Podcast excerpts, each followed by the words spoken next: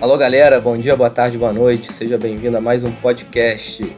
Hoje nosso tema será Stop Loss, coisa que ninguém quer, mas é inevitável para todo mundo. Nos salva a maioria das vezes, mas também dá vontade de chorar. Por favor, se manifeste aí meus camisas 11 e camisa 9. Fala pessoal, bom dia, boa tarde, boa noite. Continua seguindo a gente aí nas redes sociais, no YouTube, no Instagram, TikTok e no Facebook. E, então, é, esse assunto é um assunto que ninguém gosta de falar porque ninguém gosta de perder. Essa é a realidade, né? E hoje, é, hoje eu tomei um stop. Se eu falar para vocês que foi bom, não, não foi bom não, mas eu tive que aceitar. E o que, que acontece? A gente aceita por quê? Porque está dentro do nosso gerenciamento, dentro daquilo que a gente estabelece para poder usar no mercado financeiro. Então é. Poxa, se eu pudesse, eu ganharia todos os dias. Mas isso não está na nossa mão, não está na mão de ninguém. Porque, como todos falam, o mercado é soberano. E não existe setup milagroso.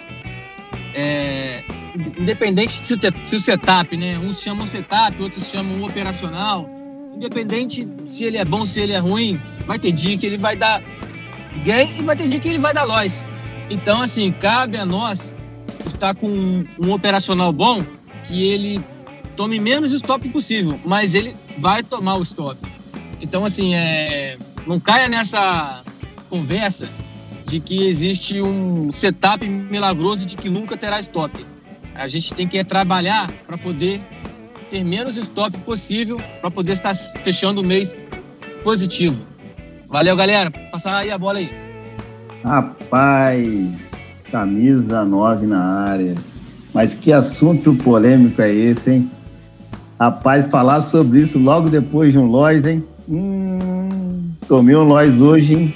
Hum, sacanagem, galera. Tomei um Lois, mas dentro do gerenciamento de risco, né? Então, a gente tem que tratar esse assunto como um assunto sério, né? Assim, porque o Lois só não toma Lois quem não opera, né? Então, se a gente opera, o lote está aí, né?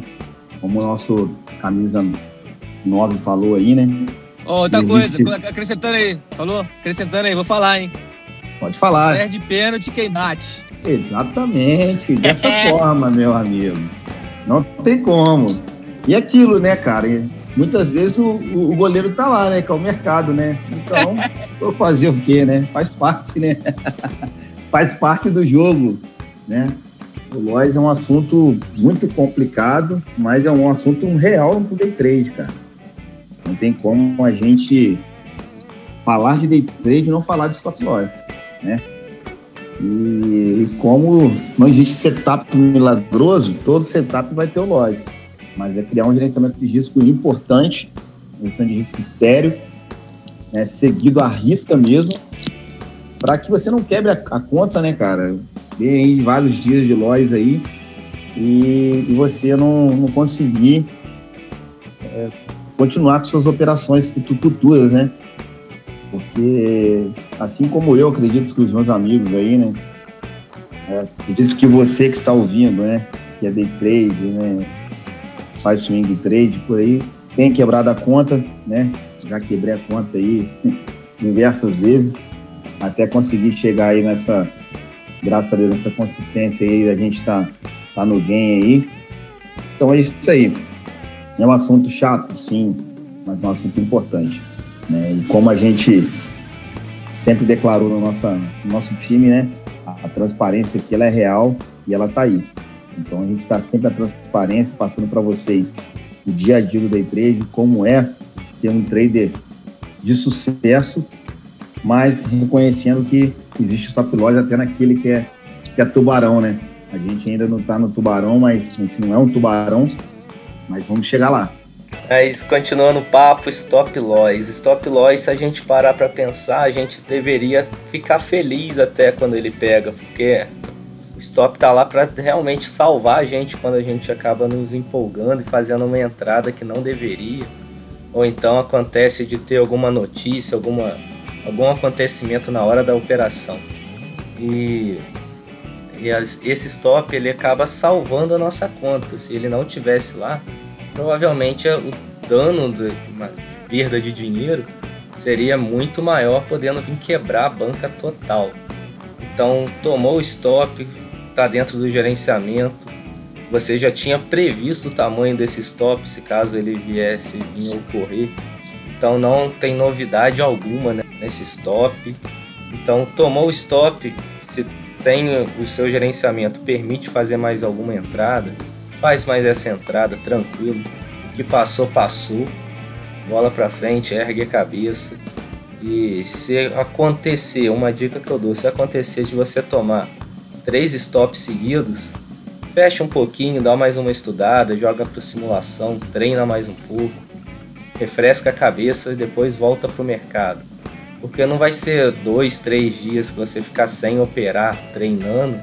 Isso aí vai te fazer tanto mal como se você continuar tomando stop sem parar.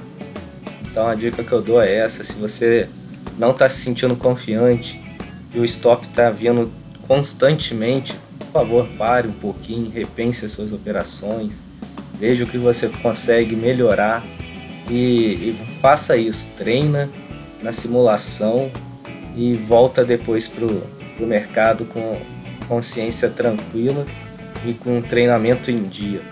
Passa a bola aí. O stop loss realmente, ele, ele, o stop, né? Quando a gente coloca ele ali para poder é, proteger o nosso capital, ele realmente, camisa 10 fala que a gente tinha que ser feliz, mas é do ser humano, é, ninguém quer, ninguém quer perder.